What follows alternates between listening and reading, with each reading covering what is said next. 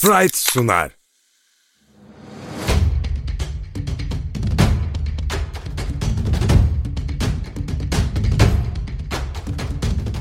Top yalan söylemez. Avrupa'nın parke zeminlerinden seken zamansız sohbetler. Hazırlayanlar Uğur Ozan Sulak, Ahmet Çakı, Yiğiter Ulu. Sokrates'ten merhaba. Top Yalan Söylemez'in yeni bölümüyle karşınızdayız. Çok görkemli iki galibiyetin ardından bugün programa başlıyoruz ve Fenerbahçe Beko'nun işte Bayern deplasmanında, Münih deplasmanında kazanması aynı şekilde Real Madrid karşısında da Anadolu Efes'in 100 sayıyı aşarak elde ettiği galibiyet ki Real Madrid'in çok ama çok galibiyete ihtiyaç duyduğu bir karşılaşmaydı. Aynı şekilde Bayern'in de öyle. Takımlarımız şu anda yani Baskonya ile birlikte Eurolig'in en formda 3 takımından ikisi konumundalar. Zaten 10 maç değil de belki 15-20 maçlık bir periyot yapsak direkt bir şekilde 1 ve 2 numarayı kendi takımlarımıza, bizim takımlarımıza yazarız. Ahmet Çaka ve Yiğiter Ulu'la birlikte her zamanki gibi yayını yapıyoruz. Ahmet abi Fenerbahçe Beko'nun galibiyetiyle başlayalım. Bayern hem iç sahada hem deplasmanda oynanması en zor takımlardan biri. Evet kadro kalitesi belki işte o Final Four adayları takımlar gibi olmayabilir, imkanları o kadar olmayabilir. Fakat gerçekten sinir bozucu bir takım, çok sert bir takım. Profil olarak zaten oyuncular sert ama maçı da sertleştiren bir takım. 68 sayıda kaldılar. Fakat yani Fenerbahçe Beko'nun seviyesini işte Euroleague'de sezonun ikinci yarısıyla birlikte geldiği yeri net bir şekilde gösteren net bir mesaj galibiyetiydi. Playoff bileti de bu galibiyetle birlikte garantilenmiş, alınmış oldu. Senin değerlendirmelerin nasıl olur? Ya Bayern Münih senin de anlattığın gibi sezon başında çok fazla şans verilen bir takım değildi. Bireysel olarak iki tane fark yaratan oyuncu yarattılar. Baldwin ve Reynolds. Bunların etrafında da Lucic'in bir liderliğinde diğer rol oyuncularında her gün gelişerek ve bazı günlerde farklı oyuncuların öne çıkarak ve takım halinde çok iyi müdafaa yapan Barcelona'dan sonra müdafaa en iyi yapan takım. Yani rakamsal olarak söylemiyorum ben görsel olarak gördüğünüzde sertlikleri, mücadeleleri 4 foul hakkı dolana kadar her periyotta o foul'ü sonuna kadar kullanan hatta zaman zaman bonustan sonra da yapmaktan çekinmeyen bir takım. Yarı sahada oynamayı tercih eden bir takım. Çünkü yarı sahada müdafasına güvenerek yarı sahadaki hücumunu da iki tane ana yaratıcısının üzerinden kurarak dengeli oynayıp 75 70 ile 75 aralarında atıp daha az yiyerek kazanmayı hedefleyen bir takım. Bu da tabii ki Fenerbahçe Beko'nun tam tersi yönde bir anlayış. Fenerbahçe Beko ne zaman koşarsa, yarı saha hücumunu ne kadar iyi yaparsa müdafada da o kadar sertleşen bir takım. İlk yarısı dünkü maçta Bayern Münih'in istediği gibi oynanan bir maç oldu. Oyunu sertlikle kontrol ettiler. Orada Anadolu Efes maçında da gördüğümüz ve sezonun bence en önemli hamlelerinden biri olan switching adam değişmeli müdafaya nasıl hücum edeceğini beklerken Fenerbahçe Beko'nun bunu kullanmadı ilk yarıda koşturun içeri ve buna karşı hamle olarak da Baldwin'i kenardan getirerek Joan Johnson'ı 3 numaradan başlatıp hücumda böyle bir farklılık onun postabına giderek 3 numaradan fark yaratmaya çalıştılar. Fenerbahçe Beko tarafı da takımın jokeri Pierre'i kenardan getirip Melih'le, kaptan Melih'le başlayıp öyle bir çeşitlilik sağlamaya çalıştı. Güzel yanı senin de anlattığın gibi Bayern'in basketbol oynanmasına rağmen, oyunu dikte etmesine rağmen ana silahlarını devreye sokamasa da Guduric gibi, Dekolo gibi Vesel'in ayakta kalmasıyla ilk devreyi de Fenerbahçe Beko Bayern Münih'in basketbolda da olsa iyi geçti. İkinci yarıda da hem Guduric'in katkısı, Veseli'nin aynı istikrarın devamı ve Pierre'in de katılmasıyla tamamen Fenerbahçe Beko'nun koşarak ve hücumda istediğini yapabildiği oyunu oynayarak çok değerli bir galibiyet aldı. Ne anlamda önemli? İlk maç burada Bayern Münih'e karşı çok kötü bir maç kaybetmişti. Oradan ne kadar ileriye gittiğini gördük Fenerbahçe Beko'nun kazanırken. Guduric hamlesinin, Quinn hamlesinin takıma neler kattığını, Veseli'nin liderliğinin her geçen gün perçinlendiğini. Çok önemli bir galibiyet ve Bayern Münih'ten de rövanş da almış oldu ki ikili bir eşleşme olursa orada da avantajı da aldı.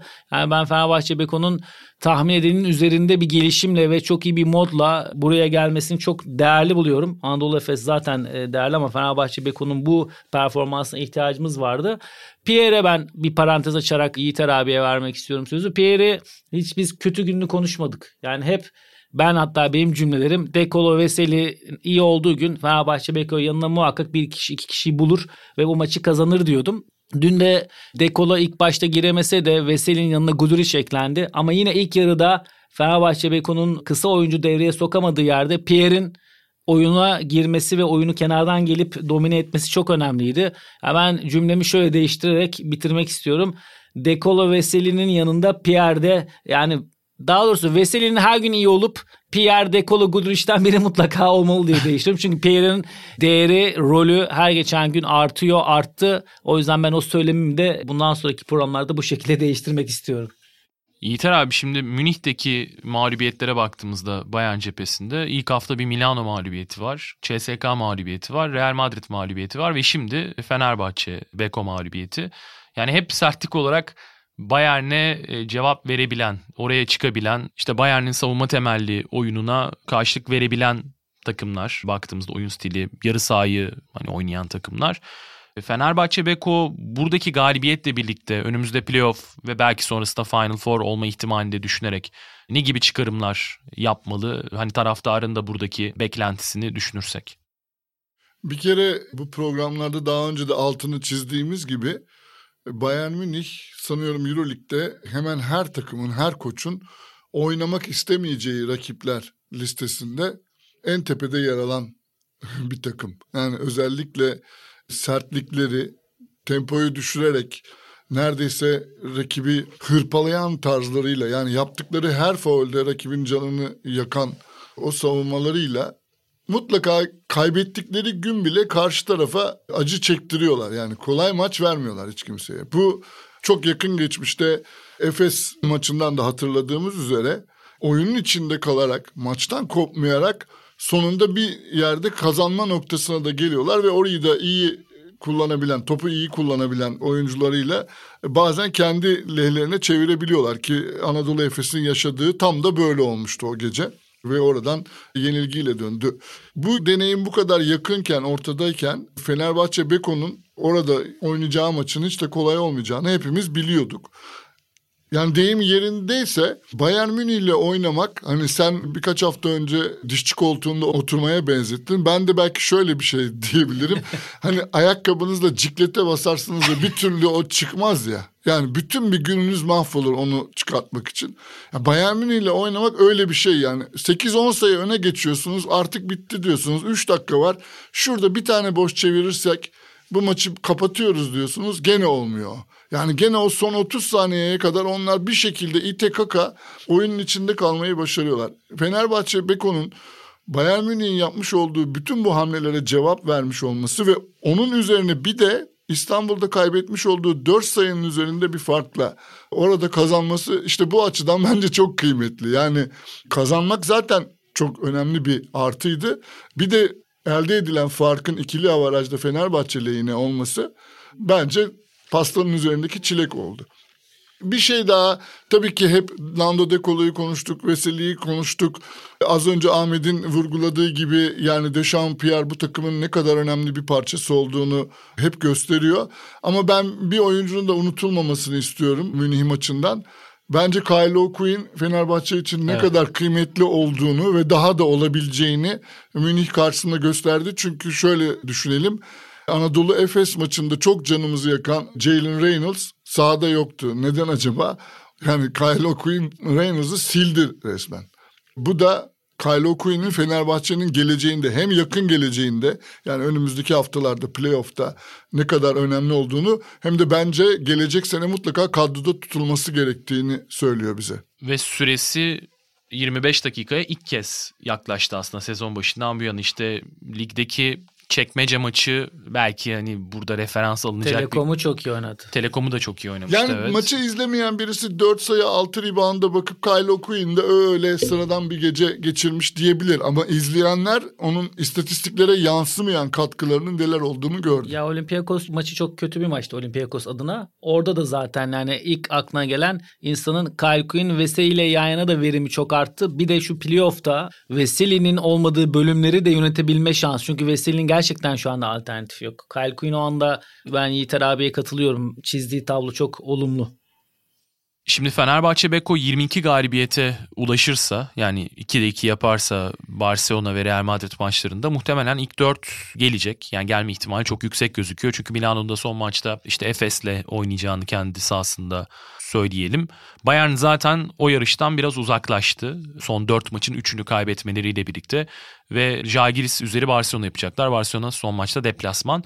Bayern'de bir düşüş var ister istemez. Fikstürle de birlikte tabii ki bu açıklanabilir ama Bayern özelinde abi istersen bu ilk dört yarışını da e, biraz değerlendirerek sen bu son dönemi nasıl buluyorsun Bayern? Ya Bayern'in başarısı düşüş yaşadıkları dönemde işte Asvel'dir, Kızılyıldız bu tür maçları birer ikişer sayıyla kazanmayı başardılar. Ve şu son dönemdeki en büyük başarı da Anadolu Efes maçını gerçekten çok iyi kurgulayarak iyi bir Anadolu Efes'i o gün yenerek bence playoff'ta olma adına önemli bir galibiyet aldılar. Yoksa onun işte basketbol olarak ufak bir düşüşleri var. Doğru kazanma oranı olarak da. Orada da zaten Koç Trinçeri şöyle bir karar verdi bu maçta. Taktiksel bir hazırlık yapmak adına biraz önce söylediğim gibi hep James Giss'le Reynolds'ı kenardan getiriyordu. Baldwin hep başlayan, karar veren roldeydi. Jajuan Johnson 3'ten başlatıp Baldwin'i de kenardan getirerek bir silah haline getirmeye çalıştı ama o biraz onların tersine işledi. Çünkü Bayern'in genel düzenine baktığımızda maçtan maça oyun değiştirerek taktiksel olarak farklı setler oynayarak değil de oyuncuların bireysel olarak yıldızlaşmasını ki bunu da Reynolds ve Baldwin'in etrafında yapan bir anlayışı var. Oyuncuya değer katarak, oyuncuyu geliştirerek. Burada en önemli iki oyuncuları Reynolds'ın kenardan geldiğindeki oyuna girememesi, Kylie Coon'in de katkısı var bunda Yiğiter abinin söylediği gibi. Ve Baldwin'in isolation'larında yani ikili oyun oynarken de o yalandan ikili oyun oynayıp birebir oynamayı seven bir oyuncu.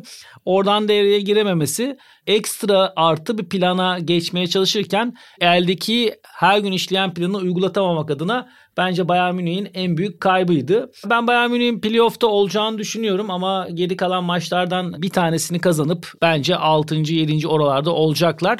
Yani onları ben şöyle takdir ediyorum. Sezonun başında sürpriz bir şekilde iyi başlamak zordur ama yapılabilir. Birçok takım yapar. Hatta bunu işte Zagiris, Zenit gibi takımlar da yaptı. Ama Bayern Münih'in başarısı düşüş yaşadıkları bölümde bile özellikle kendilerinin altında bulan takımları takım karakteriyle, mücadeleleriyle ve bir seri şekilde kaybetmeyerek hep o playoff hattında kalmayı başardılar. O yüzden de playoff'ta olmayı zaten hak ediyorlar. Bence 6. en kötü 7. orada playoff'ta olacaklarını düşünüyorum ben.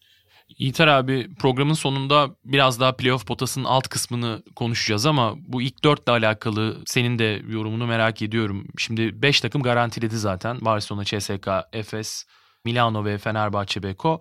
Burada Bayern, Baskonya, Real Madrid, Valencia gibi ve Zenit, Zenit gibi, ta- gibi takımlar var ama onlar daha sonra dediğim gibi konuşuruz. Bu ilk dörtte sen kalan fikstüre de bakarak nasıl bir öngörüde bulunursun? Şimdi Barcelona haftalar önceden birinciliğini ilan etti. Fikstüre baktığımızda ikinci sıra için CSK'nın en avantajlı takım olduğunu görüyoruz. Sanki onların arkasından Anadolu Efes gelecekmiş gibi. Ben evet. üçüncü sıraya yakıştırıyorum Bence Anadolu Efes'i. Fenerbahçe kalan iki maçını da kazanırsa ki bu iki maçı içeride oynuyor Barcelona ve Real Madrid'le. Evet yani Barcelona çok güçlü Real Madrid'de kötü bir dönemden geçse de gene de kıymetli saygın bir rakip yani mutlaka çok ciddiye alınması gereken bir maç olacak o. Fenerbahçe bu iki maçı kazanırsa zaten Armani Milano'nun üstünde bitiriyor. İkili avarajda üstünlüğü olduğu Doğru. için. Dolayısıyla Fenerbahçe de dördüncülük için aday. Şöyle bir ek yapalım. Şu anda Eurolig'in sitesine girdiğinizde Milano ile Fenerbahçe'nin galibiyet sayıları eşit ve Fenerbahçe altta gözüküyor. Ama Eurolig'e göre e, bu yıllardır böyle zaten ikili averaj sezon sonunda bakılıyor. bakılıyor. Evet. Sezon bitmeden genel averaj kim öndeyse onu üste çıkararak görüyorlar. O yüzden bir kafa karışıklığı olmasın. İki takım da şu anda 20'de. Evet Yiğiter abi. Evet hatta buradan şöyle bir şey de yapabiliriz. Fenerbahçe dördüncü sıraya şimdi yakıştırıyor gibi olduk ama yani Efes'in de üstüne çıkabilirler. Çünkü Efes'in maçları çok zor. Ben yani Efes, Baskonya ben ve Milano Efes ve Fenerbahçe'nin ilk dörtte olup biri 3 biri 4 gibi hissediyorum sanki kalan ama olur. Fenerbahçe Hı. bence 2'de 2 yapacak. Yani kendi evinde bu kadar Hı. çıkış yakalamışken hem Barcelona hem Real Madrid'i İki Türk takımının birden ilk dörtte olması tabii çok şahane bir şey olur. Bir kere şöyle düşünelim. Hani sezon başladığında ilk 6-7 hafta geride kaldığında böyle bir şeyin hayalini bile kuramazdık. Acaba ikisinden biri playoff'a girer mi diye konuştuğumuzu burada hatırlıyorum. Çok daha karamsar bulutlar vardı. Fenerbahçeli taraftarların büyük bir kısmında Kokoşkov olmadı galiba. Biz böyle nereye gidiyoruz? Bunu değiştirelim, başka bir plana yönelelim e, fikri ağırlık kazanmaya başlamıştı. Oysa ki biz gene bu stüdyolarda şey dediğimizi hatırlıyorum. Yani Obradovic'in de ilk senesinin çok parlak olmadığını, bir koça mutlaka zaman vermek gerektiğini, Kokoşkov'un kalitesini ispat etmiş bir koç olduğunu söyledik. Ve zaten sezon ortasında yapılan takviyelerden sonra yani özellikle Gudur için gelmesinden sonra 17 maçta 15 galibiyeti var Fenerbahçe Beko'nun. E, Kyle Okuye'nin de kıymetli bir parça haline dönüştüğünü zamanla az önce vurgulamıştık. Yani Fenerbahçe Beko sezonun ikinci yarısı diyelim yani ortadan ikiye bölsek sezonu sezonun ikinci yarısında Eurolig'in Efes'le beraber en formda takımı. Müthiş bir iş gerçekten. Şuradan alabiliriz. 15. haftanın sonunda Euroleague'de Fenerbahçe'nin altında sadece bir takım var. Kim ki? Yani Fenerbahçe 17. 5 galibiyet, 10 mağlubiyetle. Averaj o dönemde tabii biraz kötü ama yani Kızıl Yıldız, Asvel ve Fenerbahçe 15 maçın 5'ini kazanabilmiş takımlar ve Fenerbahçe genel averajda bu takımların altında. Oradan sonra gelinen tabloyu e, zaten ya işte görüyoruz. inanılmaz bir başarı gerçekten. Çünkü bu kadar 5-6 yılda yakalanılan seviyenin üzerine böyle bir başlangıçta yani gerçi biz burada her zaman Fenerbahçe'nin bir playoff takım olduğunu konuşuyorduk ama bu kadarını kimse beklemiyordu. Özellikle Ozan'ın söylediği senaryoda. Ama burada ben yani Koç Kokoşkova gerçekten hani şapkamı çıkartılır denir, takdir edilir denir. Yani sakin kalabilmek yani kaybederken kendi içinizde inansanız bile bu kadar sakin kalıp ki böyle büyük bir camiada yani böyle büyük bir koçtan sonra gelip bu sakin kalarak hem kafanızdaki planı uygulamaya devam edip hem de takıma bunu hissettirip panik yaptırtmadan aynı özgüvenle oynamayı sağlamak. Bunun yanında da iki tane nokta atışı transfer. Hani Guduric bir şekilde daha önceden Biliniyordu. bilinen bir oyuncuydu diyelim hadi. Ama üzerine Kyle Quinn gibi hamle. Yani ama en büyük başarı ne derseniz bu seneki Veseli'yi ben hiç beklemiyordum. Yani bu kadar sağlıklı kalacağını bile beklemiyordum. Hele sezonun ilk bölümünde sakatlandı eyvah demiştim yani. Gene Ben- evet, sakatlıklarla Veseli- geçecek diye. Veseli evet çok büyük bir çıkış yakaladı. Nando De Colo'nun sakatlıktan dönüşü de gerçekten e, mükemmel oldu. Ama hakikaten bu takıma yeni transferlerden en büyük katkıyı yapan kesinlikle Pierre. Yani Pierre belki de Euroleague'de bu Yılın sezonun transferi, evet. transferi. Ama diğer tarafına baktığımız zaman Kokoşkov'u da şunun için alkışlamak istiyorum. Hani dün akşam maçı izlerken bir daha düşündüm. Özellikle Paul Zipser'ın 3 numarada oynadığı dönemlerde yani Bayern Münih'in sahada çok iri oyuncularla kaldığı dönemde yani hakikaten çok fazla seçenek yok aslında Kokoşkov'un elinde. Yani rotasyon kısıtlı. Ulanovos'un olmadığı bir gecede artık Gerald Edin'in ve Bobby Dixon'ın da tamamen rotasyonun dışında olduğunu neredeyse koç tarafından hiç düşünülmediklerini görüyoruz. E, baktığımız zaman yani Guduric'den çok iyi bir şeyler almak zorunda. Guduric'i hem 2'de hem 3'te kullanıyor. Ve işte 3 numarada da Pierre. Bence yaptığı en önemli katkı, en önemli karar Kokoşkov'un Türkiye Ligi'nde o time management denen şey var ya NBA'de.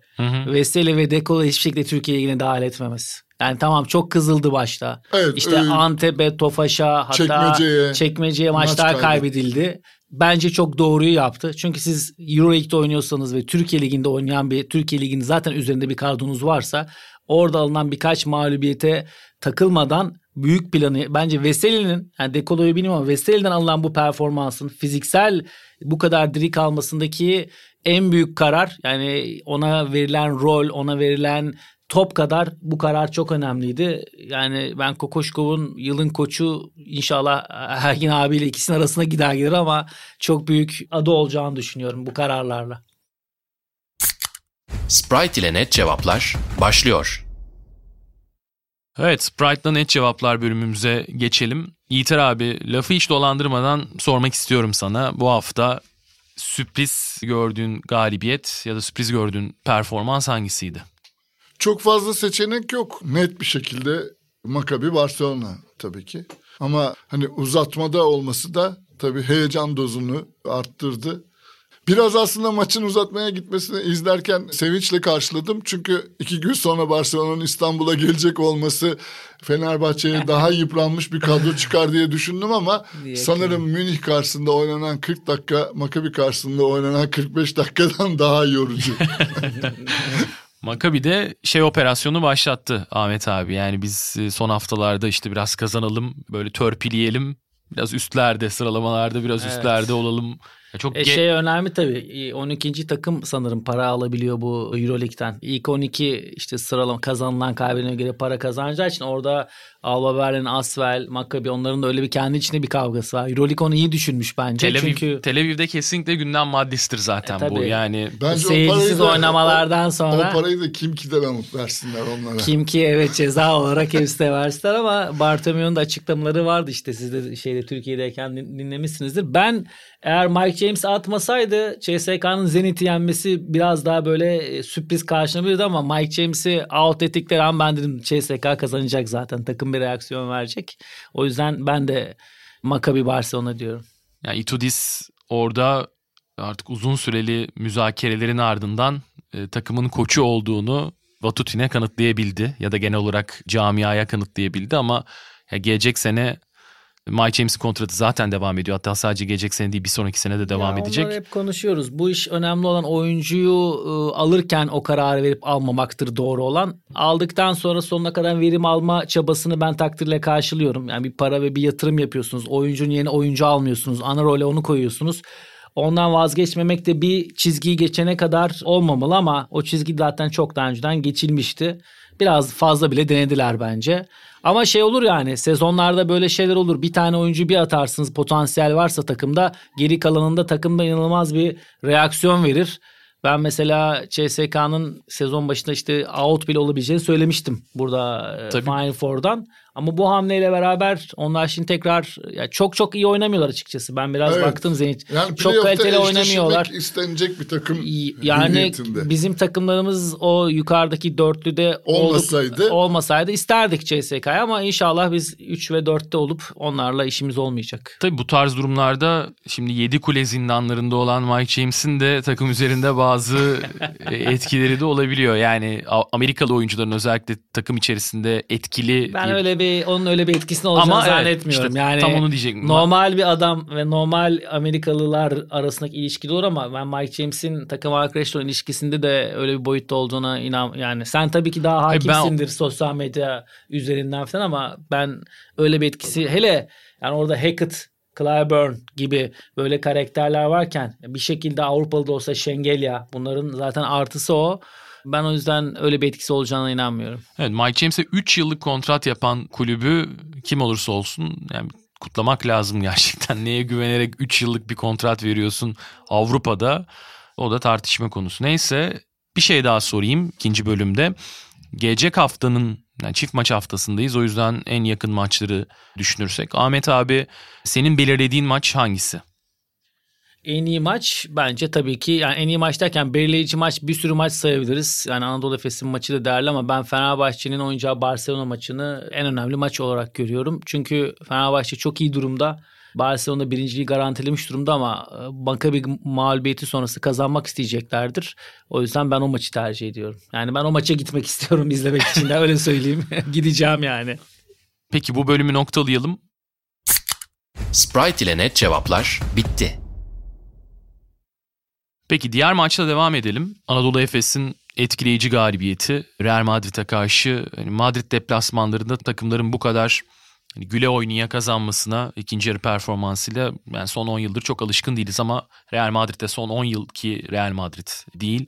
Efes'te gerçekten yani çok ciddi bir kazanma istikrarı yakaladı. Geçen seneyi hatırlatan şekilde.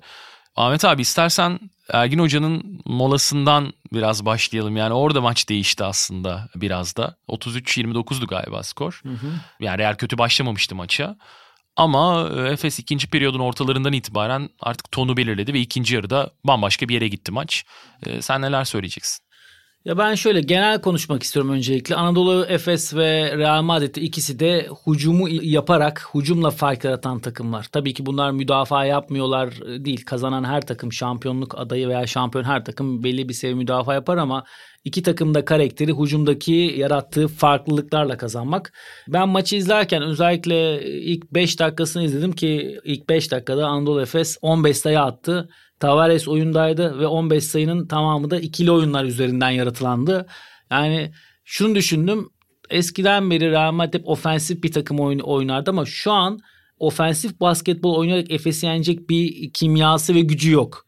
Öyle olduğu için de asıl kaybettiği yer bence bu kadar kolay sayı yemesi ki en önemli defensif oyuncusu olan Tavares sahadayken ikinci bölümde sakatlandığı için oynayamadı belki ama oyundayken bile 5 dakikada 15 sayı yemeleri bence e, Real Madrid'in bu seneki yaşadığı sorunun müdafaada bu kadar sıkıntı yaşayıp hücumda bunu telafi edecek bir kalitesinin olmaması.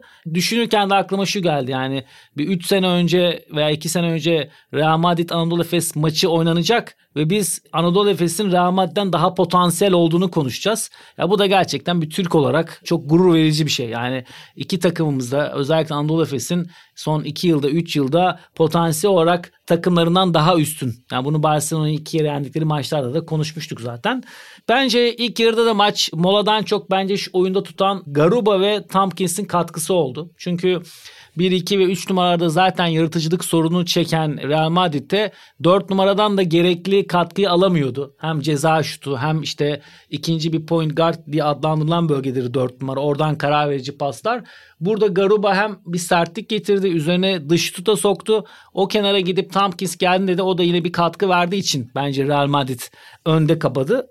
Bir de Koç Ataman farklı bir 5 denedi. Shane Larkin'i genelde ilk 5'te başlatmıyorlardı. Moerman'ı da aynı şekilde hep başlatıyorlardı. Bu sefer Singleton, Shane Larkin etrafında işte Simon Anderson, Sertaç 5'iyle başlayıp Orada da Koç Ergin Ataman'ın genelde hep konuştuğumuz biraz sabırlı kalıp aynı beşte sahada kalıp sonra yavaş yavaş değiştir. Yani bir 7-8 kişiyle uzun süre oynamayı severdi. Ama bu sefer çok çabuk değişikliklerle bir 10 kişiyi 9-10 kişiyi denedi. İşte Brian Dunstan hemen Sertaç yerine girdi. Singleton yerine Moerman girdi. Misic hemen oyuna girdi Beboa'yla.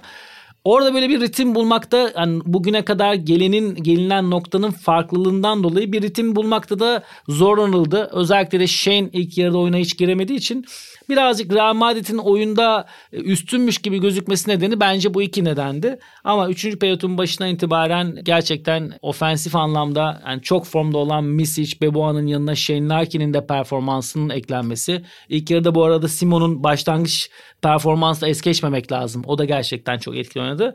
Ama şu gözüktü ki Anadolu Efes Real Madrid'den gerçekten çok üstün durumda. Bunu da direkt ilk yarıda ortaya koyamasa da bu konuştuğumuz nedenlerden dolayı 3. periyotun başına itibaren hemen ortaya koyarak bence gücünü ortaya koydu. Net de bir galibiyet aldı. İlter abi Tavares'e karşı şut atan uzunun önemini hani biliyoruz. Sertaç da sezonun en iyi maçlarından birini oynadı. 18 dakikada 17 sayı. İşte Valencia maçının yanına ekleyebiliriz bunu. 2'de üçlüğü var. Ve Tavares'i 15-16 dakika bandında sahada tutabildi Pablo Lasso. Yani genel olarak maç analizinde işte Sertaç'ın performansını ve Efes'in galibiyetindeki rolünü nereye koyarsın? Sertaç zaten haftalardır Efes'in en formda oyuncularından bir tanesi. Onun bu sezon yakalamış olduğu bu grafik hepimizi çok sevindiriyor. Hem de milli takım adına da e, umutlandırıyor. Şu anda sanıyorum Euroleague'de adı en çok geçen, en çok hakkında konuşulan, yorum yapılan uzun oyunculardan bir tanesi. Yani belki de maçları anlatan spikerler onun adını doğru düzgün telaffuz etmeyi bile bilmezken bugün özelliklerini sıralıyorlar. Daha önce oynadığı takımları söylüyorlar falan. Yani Sertaç'ın yabancı yorumcular nezdinde de popülaritesi artıyor. Ben bu e, Valencia alır mı abi Dublevic'in yerine? O daha kat iyi oynuyor yani. Onu bilemem. Transfer dedikoduları tabii benim işim değil. Bu stüdyoda benden çok daha etkili Hay ve Allah. yetkili arkadaşlar var bu konuda ama dün akşam özellikle uluslararası yayında Arlukas ki kendisi de Real Madrid'in eski ve ünlü bir uzun oyuncusuydu. Şampiyon takımdan. Evet yani o Sertaç'tan övgüyle birkaç kez bahsetme gereğini hissetti. Bu tabii işin güzel tarafı yani özellikle Efes'in oynadığı oyun bazen tarafsız insanları bile çok heyecanlandıran, basketbola aşkla, tutkuyla bağlı olan herkesi çok etkileyebilecek bir seviyeye erişiyor. Yani dün akşam ikinci yarıda Efes'in Real Madrid potasına attığı sayı toplamı 67. Yani İspanya topraklarında oynanan bir maçta Real Madrid genç takımına bir devrede 67 sayı atamazsınız. Yani dün akşam Real Madrid genç takımı olsaydı hani benim diyen takım ben ikinci devre çıkar bunlara 67 sayı atarım diyemez herhalde. Bu konuda pek çok koç da bana katılacaktır. Yüzde yüz. Bu ne kadar etkili bir hücum performansı olduğunu bize anlatıyor. bazı sahneler var. Mesela Shane Larkin'in crossover'la Laprovitola'yı geçtiği ana geçmek denmez de artık bence neredeyse hastanelik ettiği ve Laprovitola'nın onun arkasından hani bir futbol faulü yapar gibi koluna asıldığı bir sahne var. Tabii ki sportmenlik dışı faul. Yani buna itiraz etti Real Madridliler ama gene Arlukas'ın anlatımında yani itiraz edecek hiçbir şey yok. O kadar çaresiz bırakıyor ki sizi yani burada yapabilecek hiçbir şey yok. En iyisi galiba faul yapmayıp onun çembere izin gitmesine izin vermek demişti. Efes son 15 maçta 13 galibiyetle çok iyi yolda. Final Four'a son iki sezonda olduğu gibi yürüyüşünü sağlam adımlarla sürdürüyor. Real Madrid tarafına geçersek yani Real Madrid e, tabii çok eksiği var. Dün akşam Tavares'in de sakatlanıp maçı yarıda bırakmış olması onları iyiden iyiye güçsüz bıraktı ve son iki haftaya girerken artık ölüm kalım maçları oynayacaklar. Yani bu ölüm kalım maçlarına Real Madrid böyle yaralı bir balinayı andırıyor yani öyle çıkacak ve köpek balıkları etrafta dolaşıyor. Yani balina ne kadar büyük olursa olsun, ne kadar heybetli olursa olsun yaralı olduğu anda köpek balıkları kan kokusunu alıyor. Yani Baskonya ile Valencia'da şu anda o kan kokusunu aldılar. Real Madrid'i altlarını almak için avantajlı da durumdalar. Çünkü Real Madrid ilginçtir bu sene Euroleague'de oynadığı 6 maçta diğer İspanyol takımlarına karşı tek bir galibiyet alamadı. 6'da evet. 0. Şimdi Valencia ve Baskonya'dan bence son maç kendi aralarında oynayacaklar. O maçı kazanan Real Madrid'i altına alıp playoff'a girecek gibime geliyor. Dünkü maçta yani çok kısa bir süre oynadı ikinci yarıda Tavares ve Pablo Lasso'nun da atıldığı bir maç. Hatta Pablo Lasso atılırken hakemlere şey dedi yani. Her maç aynısı Her oluyor. maç aynısı oluyor. Merak etmeyin gidiyorum terk ediyorum sahayı gibi e, bir ifadesi vardı. Sen Ahmet abi yani şu an fikstüre baktığında diğer takımları da düşünerek sonuçta İspanyol takımlarının ciddi bir üstünlüğü vardı bu yıl Real Madrid'e. Hiç yaşamadıkları bir tablo. Evet. E, bütün maçları kaybettiler e, üst üste oynanan 6 maçta. Sezon sonundaki bu playoff yarışında Real Madrid'in yerini nerede görüyorsun? Ya ben Real Madrid'in playoff'ta olmayacağını düşünüyorum kendi adıma. Zaten bu yılda gerçekten yaşadıkları sakatlıklar ve oynanan basketbolda hiç onları yansıtan bir basketbol değil. Biraz önce açıklamaya çalıştığım gibi o ofensif basketbolu belli bir potansiyelle oynuyorsunuz ama müdafadaki bazı günler 85 yediklerini bile kapatacak bir gücü vardı Real Madrid'in. Şimdi o kadar sayı yediklerini aynısını atabilecek bir kimyada değiller. Bir o özgüvende de değiller. Sonuna kadar da kalamıyorlar. Eskiden öyle bir şeyleri vardı yani. Hatta buradaki ilk Efes Anadolu Efes'i yendikleri maçta hep geride olup son anda dört kısaya dönüp sonunda Rudy ve Koser'le beraber kazanmışlardı. Ya ben o yüzden Real Madrid'in bu yıl playoff dışında kalacağını düşünüyorum. Zaten birazcık da Baskonya'nın ve özellikle Zenit'in de bütün sezon ortaya koyduklarına bakınca onların Valencia'nın da hatta daha olmasının Eurolig'in de e, hakkaniyeti açısından daha iyi olacağına inanıyorum. Efes'le ilgili sadece bir şey daha eklemek istiyorum. İki maçtır yani Bayern Münih ve Koç Ergen Ataman'ın yönettiği Madrid maçında Shane Larkin'i ilk beş başlatıyor. Ben burada şunu da hissediyorum koçta. Yani maçın başından daha agresif, daha böyle o ilk yumruğu vuracak. Bu maçta direkt Misic'le yan yana olmasa da ilerleyen maçlarda onu da playoff'ta hatta onu da göreceğiz. İkisiyle beraber başından güçlü başlamayı da biraz daha öne çıkarmaya çalışıyor Koç Ergin Ataman. Hem çeşitliliği kazanmak adına çünkü elde hazır bir Simon, Misic, Beboa ve Anderson olduğu için biraz o şeyinin de o kazanmaya o başına itibaren hazır olmasını ve o yumruğu vurmasını istiyor. Ama Real Madrid ile ilgili sorduğum bölüme geçsek ben out olacaklarını düşünüyorum kendi adıma. Tahmin alalım öyle kapatalım. Ee, eşleşme tahmini mi? Eşleşme tahmini değil de aşağıdaki iki takımın tahmini. Yani şimdi Bayern'i üçümüzde koyuyoruz herhalde. 7, 8, 9, 10. Baskonya, Real Madrid, Valencia, Zenit. Yani Bayern'i 6. sıraya mı koyduk? Hayır hayır yani Bayern sonuçta ilk 8'de olacak değil ha, mi? Tamam Bayern'i 6. sıraya koyarsak sanki Efes'le eşleşecekmiş gibi gözüküyor.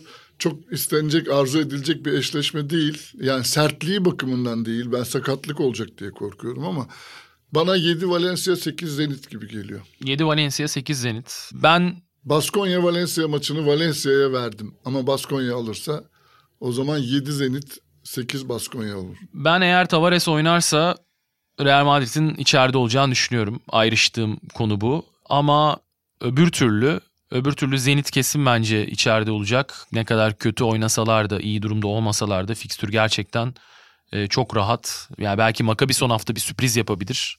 Ya da Asvel aynı şekilde. Ondan bir önceki hafta ama yani 3 maçı içeride oynayıp diğer eksik maçta Panathinaikos. Yani Zenit buradan 3'te 3 yapar gibi gö- yani düşünüyoruz. Ya o zaman da 20 galibiyet yapıyor. o yüzden ve Şey maçı geldi aklıma birden. Baskonya Maccabi maçı vardı playoff için. Maccabi kazansaydı kesin playoff yapıyordu ama kendi evinde hedefi olmayana kaybedip öyle bir şey vardı. Zenit'in de başına gelmesin böyle bir olay. Yani Gelebilir aslında. çünkü- çünkü çok iyi oynamıyorlar açıkçası. Hem onlar iyi oynamıyor rakip takımlar da çok rahat olduğu için. Şimdi Asvel rahat oynarken yani o akıcı basketbolla birdenbire e, bir sürpriz yapabilir. ben hani Tavares oynarsa Real Madrid'in gireceğini düşünüyorum. Tavares yoksa e, Baskonya diyorum ben. Yani çünkü ben Baskonya Valencia maçında Baskonya'yı Valencia'nın önünde görüyorum son maçta. Yani sen Baskonya ile Real Madrid ikisini birden e, sokuyorsun 7 evet, ve 8'den. Evet. E. Zenit'le Valencia out olur diyorsun. Yani Zenit dediğim gibi işte Tavares'in durumuna göre. Tavares eğer oynamazsa e, o zaman daha farklı Yani olabilir. ben de şöyle görüyorum. Baskonya ile Valencia olacak bence. Ben ikisi olacak. Zenit girerse 8. bir şekilde olur. Ben Real Madrid'in olacağını düşünmüyorum kendi adıma. Aşağıdan tercih edilen takım herhalde Zenit olur normal şartlarda değil mi? Yukarıdaki bir takım olsanız eşleşmek isteyeceğiniz takım. Şu durumdakiyle evet Zenit. Daha Çünkü belli olmadı ama yani Baskonya'da gelse, Valencia'da gelse belki Valencia hani bir şart düşülebilir Çünkü ama Zenit biraz daha öngörülebilir bir basketbol oynuyor. Yarı Evet, sahada ve seçeneği şey. yok. Evet. E, Ama Bayern- şeyin e, diğer takımlar şimdi Valencia'dır, ne bileyim e, Baskonya'dır. Baskonya. Onların silahı daha çok. Pierre Henry'nin e, çıkışı. Baskonya ve Bayern zaten en istenmeyecek tarzda takımlar. Evet. Playoff'ta özellikle favori konumdaysanız. Tehlikeli. Orası doğru. Peki ağzınıza sağlık. Teşekkür ederim bu Biz haftada. teşekkür ederiz. Ee, Gelecek hafta tekrar görüşmek dileğiyle diyelim. Hoşçakalın. Sprite sundu.